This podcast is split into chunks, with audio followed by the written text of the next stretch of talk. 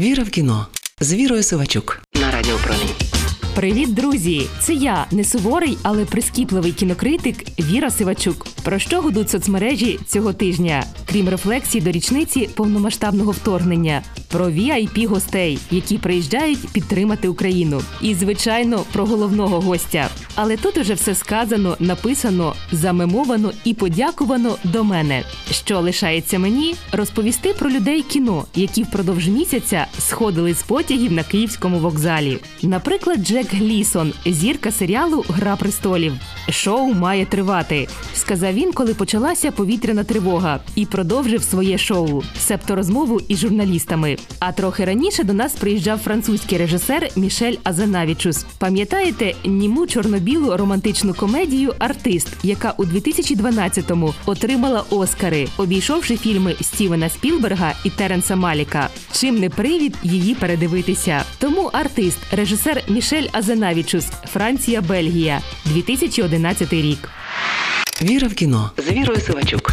Саме так вам не почулося. Це німий чорно-білий фільм, який розповідає про німий чорно-білий Голівуд і його зірок. А саме Джорджа Валентайна, такого собі супермена до звукового кіно, який чарівно усміхається, чарівно відбиваючи чітку, і опиняється в обіймах фотографів і прихильниць після кожної прем'єри. Якось в об'єктив фотокорів потрапляє випадкова дівчина Пепі Міллер, яка лише хоче підкорити фабрику мрій. Але Голівуд, як і весь кінематограф, лихоманить звуком. Тепер усе навпаки. Зірки, які не хочуть змінюватися, і говорити на екрані нікому не потрібні. Кар'єра новачків, які спіймали хвилю, стрімко летить вгору. Пепі стає обличчям нової ери в кіно, а Джордж зникає з екранів і пиячить у товаристві Рассел Тер'єра і стоси старих кіноплівок. Віра в кіно з Вірою Сивачук. Справді, перед нами іще одна історія про зірок німого кіно, чиї кар'єри і долі зруйнував звук. Запакована в легкий романтичний сюжет про відомого актора і дівчину, яка лише мріє потрапити на екран. Здавалося б, нічого надзвичайного. Скільки фільмів про ранній Голівуд ми бачили від бульвару Сансет Білі Вайлдера до манка Девіда Фінчера. Головна фішка артиста це звичайно форма. Режисерові вдалося повторити те, що померло 82 роки тому, зробити точну імітацію німого кіно, змусити Жана Дюжардена заграти обличчям як Чарлі Чаплін, і забути, що у світі і в кіно існує звук. Він з'являється в артисті лише раз на кілька хвилин, як страшний сон головного героя.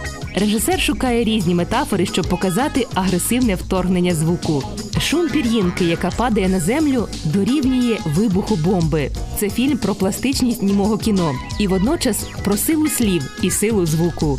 Але не переймайтеся, бо артист просто створений для приємного відпочинку. Тут немає складних кросвордів для сінефілів, як у тому ж манку. Легкий бадьорий фільм, який відтворює атмосферу людей і сюжети старого Голівуду. От що буває, коли естетський експеримент задумує автор комедій про агента 117. І ще парадокс: це кіно втратило б весь свій шарм, якби було зняте в кольорі і звуці. Це була я, не суворий, але прискіпливий кінокритик Віра Сивачук. Почуємося. Віра в кіно з Вірою Сивачук на Радіо Промінь.